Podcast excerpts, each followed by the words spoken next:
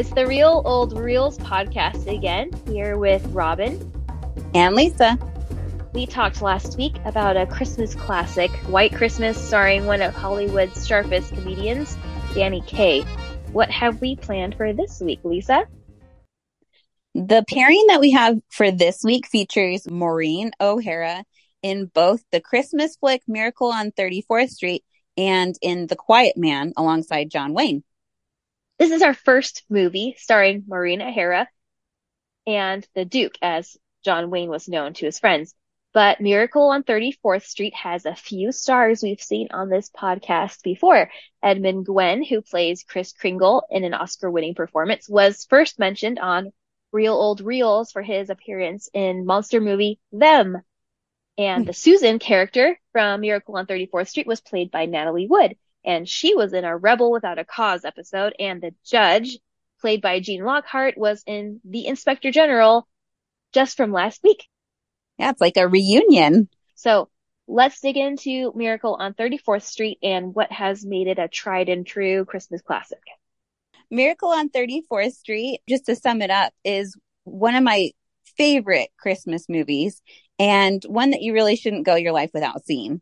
So if you haven't seen it, stop everything and watch it this year. Go, go, go. no, it does question the validity of Santa. So it isn't one that we've watched yet, like in my own family with my own kids, but, um, but I didn't enjoy want, it a lot. Didn't want to spoil the fun yet. The film starts at Macy's Thanksgiving Day Parade and the character playing Santa Claus that in the parade is struggling with his whip.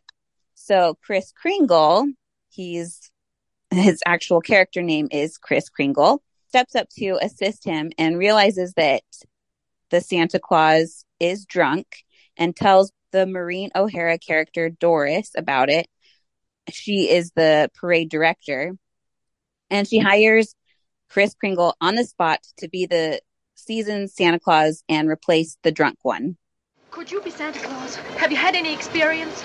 Oh, a little. Oh, please, you've got to help me out. Madam, I am not in the habit of substituting for spurious Santa Clauses. No. Oh, please. No, I... I... Oh, well, then. The children mustn't be disappointed. All right, I'll do it. Oh, good. Thank you. Come on, right, right this way.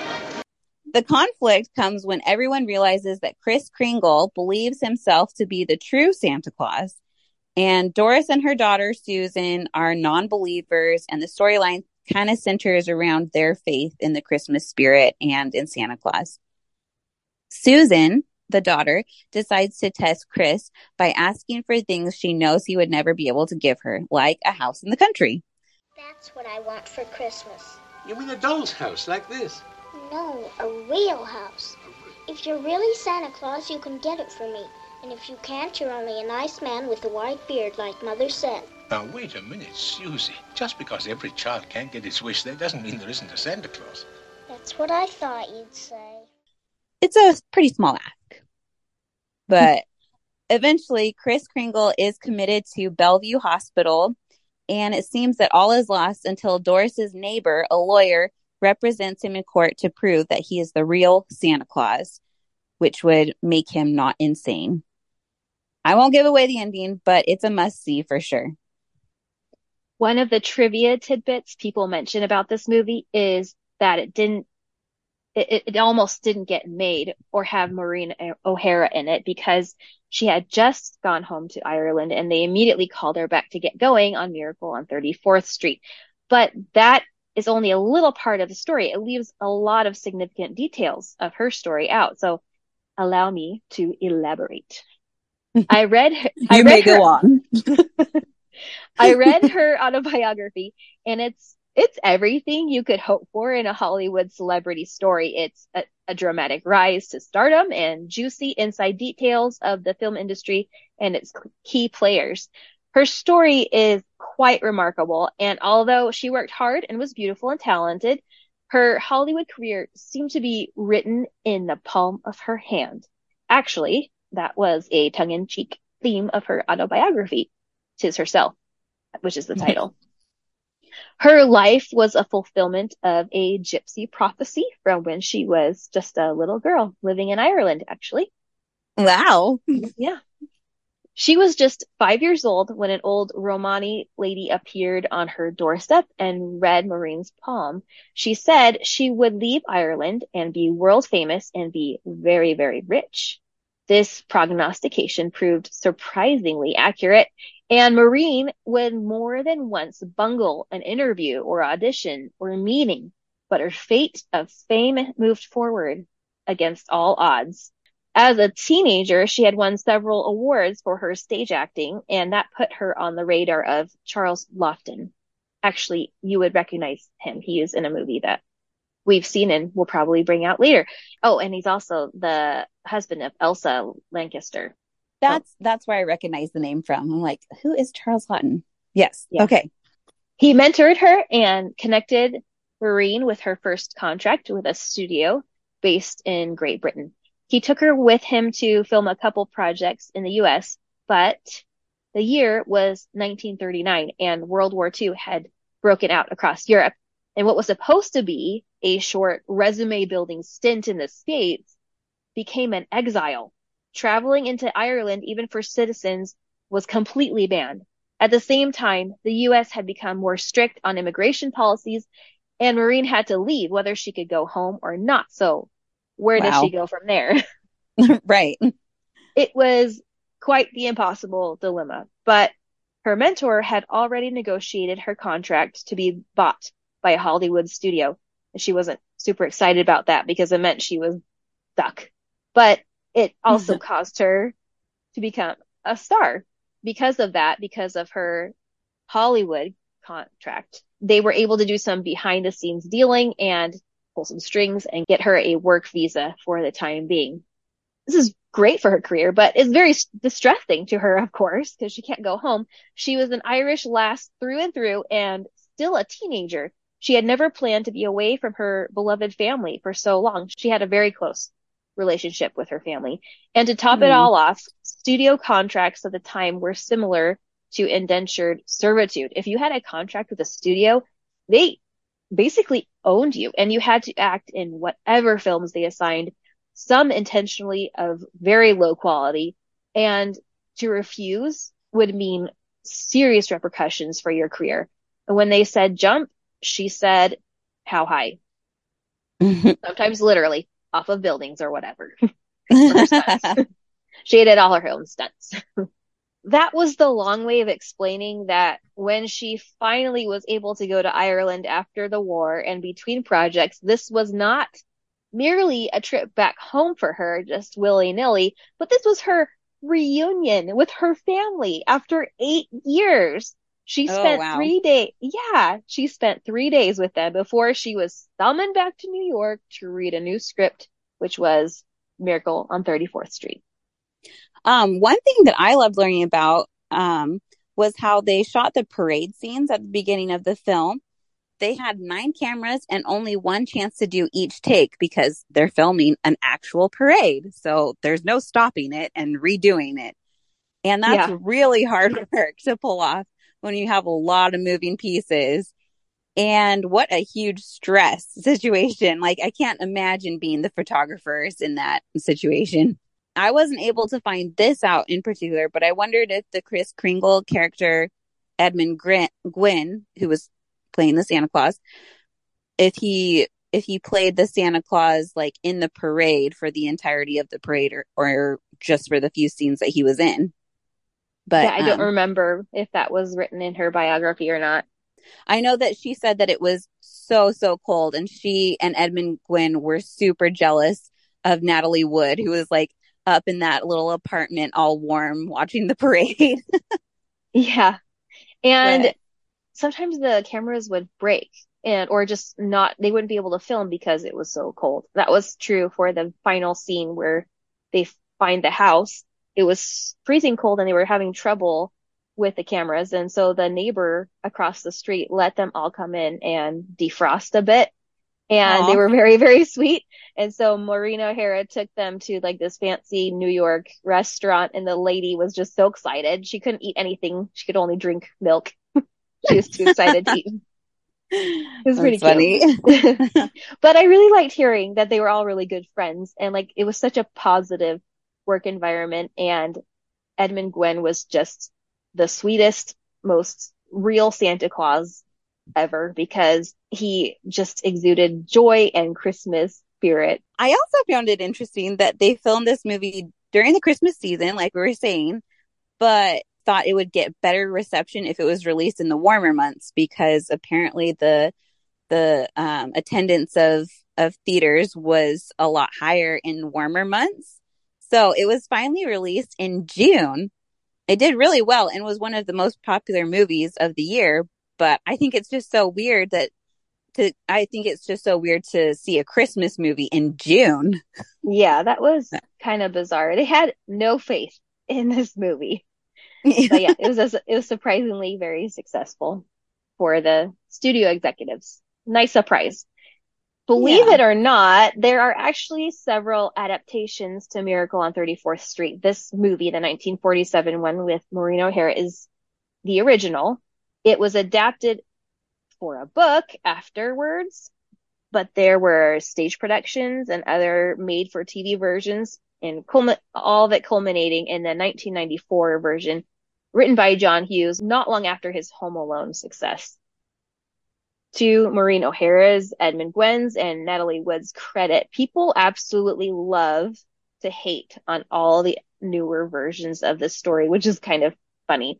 After reading some very vehement opinions and heated criticism, especially for the 90s version, I can understand some of the feelings. So, movie fans, if I'm describing you, I see you. You're safe now. But we grew up with both the 1947 and 1994 versions, and I like both. Granted, the 90s upped the stakes somewhat comically or disturbingly, depending on what part you're talking about, and it added some Kenny G backed montages, but they're both filled with Christmas magic. And Mara Wilson is very cute and delivers a jaded child performance like no other. Yeah, yeah, I know. Maybe it is an unpopular opinion, but I actually really love the 1994 version. They're both good, but Richard Attenborough as Kris Kringle character is so charming. And Mara Wilson, of course, is adorable. And the scene with the deaf girl just pulls at my heartstrings so much more than the Dutch girl in the first film, although both of those scenes are really great. The one with the deaf girl just like makes me bawl every every time I yeah, watch it. It's so cute.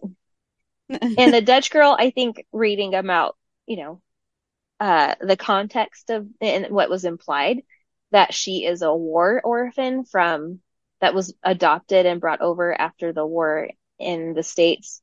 I think it makes it more poignant. And Yeah. you don't get that when you're a child watching it in this Right. decade. Yeah, that probably would have been um really impactful for the audiences of the day for sure.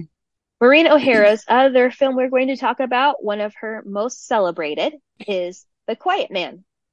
What is The Quiet Man about? Um so The Quiet Man is a new movie for me this week and it was a real roller coaster of some stereotypical Irish tempers. Um, John Wayne plays Sean, an Irish born American boxer who has vowed to retire from his boxing life and live in the country of his birth. When he returns to Ireland, he immediately gets his eyes set on a farm and his heart set on Mary Kate. Unfortunately, although Mary Kate returns the affections for him, her brother Will is determined to stand in the way because he doesn't want to relinquish Mary Kate's dowry, an amount that is about $17,000 in today's terms. And he is also competing with Sean to buy a, buy the farm that Sean wants. The widow who owns the farm decides to take Sean's bid, which makes Will even more upset and stubborn. Mary Kate is also mad that Will won't release her dowry and is angrier still at Sean for not fighting him. They do follow through with the marriage, but Mary Kate won't let the dowry issue go, even though Sean doesn't care about it. She and Will are doing their best to provoke Sean into fighting Will, but he's vowed not to fight again. Hurry. Now is a good time to ask him. Well, go on, go on. Ask him what? About my money. He can't say that he hasn't got it with him now. Can't you get it through your head that I didn't marry you for your fortune? I don't give a hang about the money. But he does. And that's the whole point of it. Now will you go and ask him? No. Why shame ourselves? Shame. The shame's on you, not on me. Oh, on me too if I'd married a coward. The tension boils to a head when Mary Kate sneaks off to the train to hopefully get Sean to do something. And something he does, though it's not what she probably expected. In the most uncomfortable part of this film, Sean drags Mary Kate five miles from the train station home, kicking her rump occasionally on the way, and finally thrusts her back at Will's feet and says, No dowry, no marriage.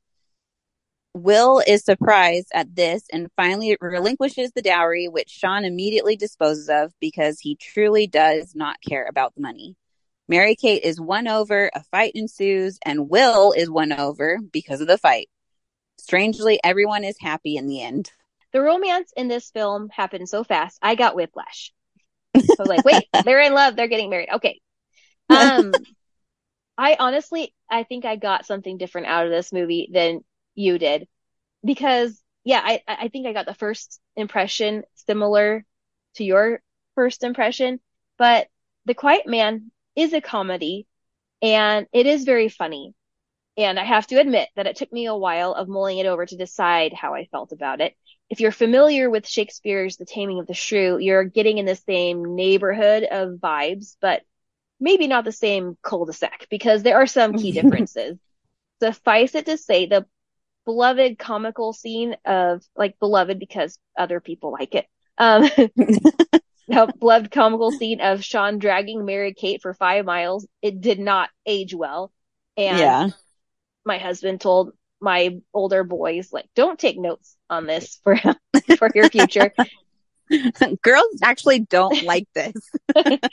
But don't dismiss it out of hand because I think you'll miss out on what the film is actually trying to say and kind of the humor and the joke behind it. Even Yeah. though, even though The Quiet Man was filmed five years after A Miracle on 34th Street, it had actually been in the works for years, even before that. John Ford, the director of one of my favorite movies, by the way, we'll have to talk about that one some other time, became associated with Maureen O'Hara and they became friends because basically because she was Irish. Though John Ford was born in the US, he played up his Irish heritage throughout his life. Even his IMDb page says that he was a fluent Gaelic speaker, but Maureen O'Hara said he'd spout off nonsense just for show, and she, who did speak fluently, would go along with it like they were having a conversation, and he just thought that was so great that people thought he could speak Gaelic. Though she's not cre- credited as a writer, she personally advised John Ford on the story and the script. Yeah, and speaking of this story, it was adapted from a short story from the Saturday Evening Post. And if any of you listened to our earlier episode about strangers on a train, you might remember that Alfred Hitchcock lowballed the author for that story right rights of the film, but it was nothing compared to this. This story was bought for ten dollars. Granted, they had to do Oh. a lot of work. yeah, they had to do a lot of work to make it into a script, into a screenplay for a full length movie. And eventually they did pay slightly over $6,000 for it later after it was produced. But still, I could not believe that it was originally bought for $10. Yeah, they got quite a deal. They both they both desperately wanted to do a film on location in Ireland, and this would be the first time that John Wayne and Maureen would play a married couple, except the studio said they could only get it made if the cast and director churned out another Western first. So Rio Grande was their first on-screen marriage, and John Wayne and Maureen would have several more marriages on screen. Wayne and O'Hara were really good friends, perhaps best friends for the rest of their lives. They weren't ever romantically involved though. Wayne called her a great guy and he said, I've had many friends and I prefer the company of men except for Maureen O'Hara. Nah. That's cute. this film was really important to O'Hara and not just because it was about Ireland. With some exceptions, her first several years in Hollywood, she'd been cast in decorative roles where little acting was required and her reviews would only remark on her beauty, which annoyed her. This wasn't her first role as a red-headed spitfire, but it definitely cemented that trademark for her. She became known as a feisty and tough actress that required taming by her male counterparts, at least momentarily. And she's got to be on some list somewhere for most spanks on screen. I'm pretty sure that is that's just conjecture, but I think it's a pretty good guess. I hope it's a really short list. This isn't far from her real personality, though. She was a fighter and she stood her ground in some very unusual ways for show business. She blames her slow start to being cast in meaningful roles on her absence from the casting couch.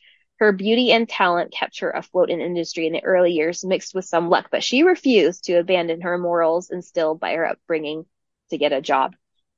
One notable example one of her earliest films she worked on was directed by a guy named John Farrow, and he immediately set to seducing O'Hara. First attempting on the set, but then when she'd avoid him, he'd leave the set before O'Hara and show up at her house with dinners from famous restaurants. Her mother lived with her at the time, and she would let him in and wait for wait for Maureen while Maureen would drive around for hours and pre- periodically stop to call and check if if he was still there. And after days of doing this, he eventually caught on and didn't appreciate the snub. So he began humiliating her on set. In one mm. scene, in one scene, she was supposed to hit her co-star, but couldn't seem to land it properly. And he stood up and stormed over to her, barking directions on how to correctly hit him. And when he got close, she said, Oh, like this? And she decked him off his feet in front of the entire crew and he was much better behaved the rest of the time. so satisfying. Yeah, good for her. but let's get back to the Quiet Man.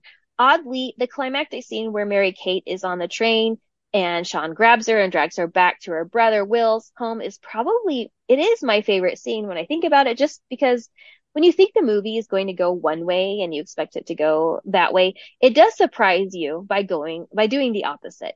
And let me be less vague. The whole conflict in The Quiet Man, as you said, is centered around Sean wanting to marry Mary Kate Danaher, but can't without her brother's permission. Sean is American, so this strict adherence to traditional courting rules is a bit foreign and silly to him. All this talk about her big fortune. It's not that important. Yes, it is to her. It, it must be strange to you from America, but it's an old, old custom here. And believe me, it's a good custom. The fortune means more to her than just the money. Well, to me, it isn't. And worth fighting for. Is your wife's love worth fighting for? But it isn't to Mary Kate. Though she resents her lousy brother, it's very important to her. So their friends devise a way to make it happen and within with the traditional courting. They are married, but when Will, the brother, finds out that the decep- about the deception, he holds back Mary Kate's dowry out of spite.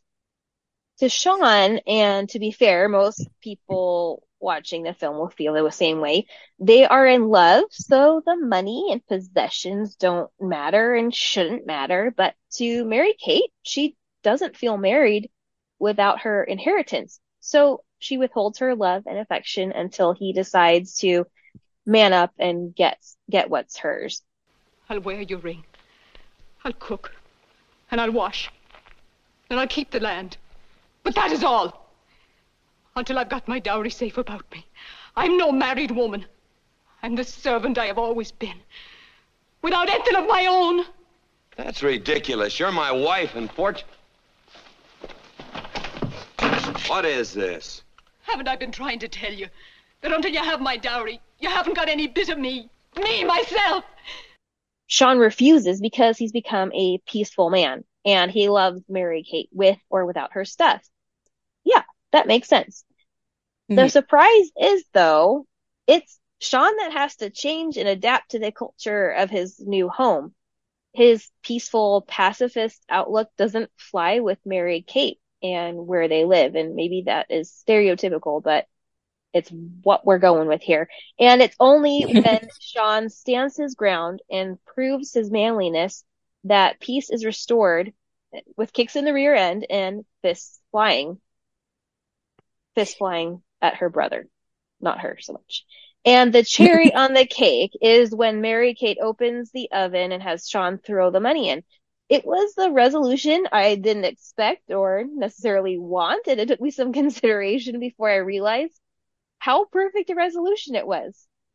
This one's a thinker as well as a laugher, in my opinion. Yeah. Yeah. It's a good one. But the dragging scene is even worse when you find out that Ford, the director, and Wayne decided to play a trick on Maureen O'Hara and kicked all the sheep dung in the field in the path that John Wayne would be dragging her face down in. She was covered in sheep poop all day long and was really mad, as you might imagine, but Ford wouldn't let her change her clothes, which is cruel, but she also needed to be in the same clothes for filming. Um, ultimately, she found the humor in it and laughed. So she's a lot more easygoing than I would have been for sure. Yeah, Ford and Wayne were sheep turds as people in that moment. so, you know, decide, you, you can decide to hate it. You can decide to like it. I be a little bit open minded about the movie. Try to put yourself in that de- decade when this movie was loved. It's a beautiful movie visually and people really enjoyed it. Of course, yeah. people have come to criticize it now. As for Miracle on 34th Street, Maureen O'Hara plays a much different character. It's such a sweet, light film, and I have lots of favorites as far as the scenes go. Mrs. Shellhammer getting toasted and inviting Santa Claus, so stay with them. One of my mm-hmm. favorites, like as a kid, especially. The trial when Thomas Mara Jr. embarrasses attorney father. Love it. And one of the most heartwarming parts is when, like we talked about earlier, when the Dutch girl comes to Santa Claus in the store and he speaks Dutch back to her. Yeah. And in case you wanted to know what she says, she's telling Santa that she doesn't want anything for Christmas because she got adopted by her new mother and that is all she wanted. That's so sweet. And I've always wondered what she said but yeah, that that scene and the deaf girl scene from the newer version are my favorites. Like I mentioned before, so so sweet. And I love the parade scene too at the beginning. The drunk Santa is so funny, and my husband and I quote, "A man's got to do something to keep warm all the time." and I can see you guys doing that. And my other favorite scene is when Kris Kringle bops Sawyer on the head and I know it's not real Christian of me, but it's a little bit of Schaden, Schadenfreude, I guess. Passing yourself off as a psychologist. You ought to be horsewhipped. Taking a normal, impressionable boy like Alfred and filling him up with complexes and phobias? I think I'm better equipped to judge that than you are. Just because the boy wants to be good and kind to children, you tell him he has a guilt complex. Having the same delusion you couldn't possibly understand. The boy is definitely maladjusted, and I'm helping. Maladjusted? You talk about maladjusted. He deserved it. if you want to see more of Maureen O'Hara, How Green Was My Valley was a particularly sub- celebrated one with John Ford as well. Uh, and The Parent Trap is a Disney classic. Mm-hmm. She did she did an early Hitchcock film called Jamaica Inn. It was one of her first, and it was her first as Maureen O'Hara before she used her real name. Uh, McLintock stars the dynamic O'Hara Wayne duo once again and they have similar couple relations, little fighting and spanking. Um, and I think not in that way though. and I think I'll enjoy that one more knowing they are absolute best buds because they don't play it off that way in the movie. I hope you get a chance to watch both Miracle on 34th Street and The Quiet Man. They're both fantastic we could have said so much more about them. What's up for next week, Lisa? So next week we're going to be doing the Christmas beloved movie. It's a Wonderful Life and the other Jimmy Stewart movie, which actually does happen around Christmas time too. Yeah, they're both Christmas movies. Yeah, that's fine though. Um, the Shop Around the Corner. Shop Around the Corner is like not as Christmassy. If you feel so inclined, give us a nice rating. Visit us on Instagram. Tell your friends. Feed your pets. Hug your kids. Eat your vegetables. We'll see you next week. Yep. We'll see you then.